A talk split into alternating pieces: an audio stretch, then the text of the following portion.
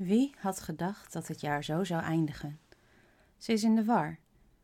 Vrijmoedig heeft ze het afgelopen jaar zichzelf aan hem gegeven en haar intiemste gedachten met hem gedeeld. Het leek bijna een sprookje. Maar nu hij zich niet fijn voelt en zich terugtrekt, voelt ze zich machteloos. Wat had ze gehoopt dat hij de vriendschap, een van haar meest kostbare en loyale geschenken, zou accepteren? Ze voelt de tranen opwellen. Ze loopt verder, besluit rechtsaf te slaan naar het parkje en nog even op het bankje te gaan zitten. Met een vertroebelde blik loopt ze de paar honderd meter en vlijt zich neer.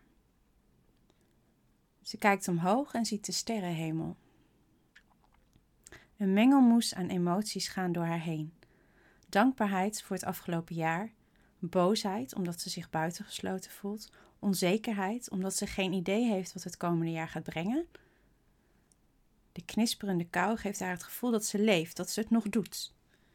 Maar diep van binnen voelt ze zich klein en afgevlakt. Ze weet niet zo goed wie ze ook alweer was of wie ze wil zijn. Tegenslag op tegenslag is de afgelopen jaren op haar afgekomen. Telkens wanneer ze eindelijk dacht een beetje ademruimte te hebben, gebeurde er wel weer wat nieuws en moest het plan om voorzichtig wat op te bouwen en in een opwaartse spiraal te belanden weer bijgesteld worden. Hoeveel kan een mens eigenlijk aan? En iedereen die roept: Je krijgt nooit meer op je bordje dan je kan dragen. Pff, dikke doei.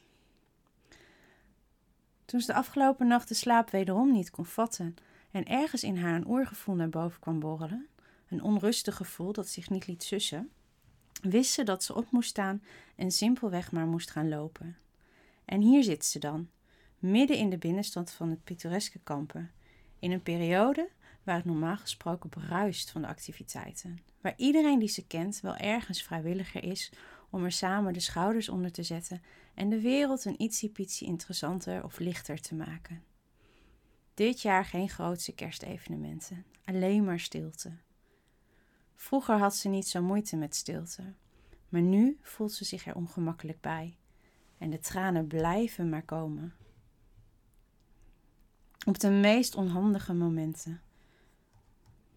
Maar nu mag het. Nu rouwt ze om dingen die zijn geweest en niet meer terugkomen, en om dingen die ze niet meer zal meemaken. Herinneringen waar ze niet actief aan deelneemt. Ze droogt haar tranen, zucht nog eens diep en maakt aanstalten om verder te wandelen.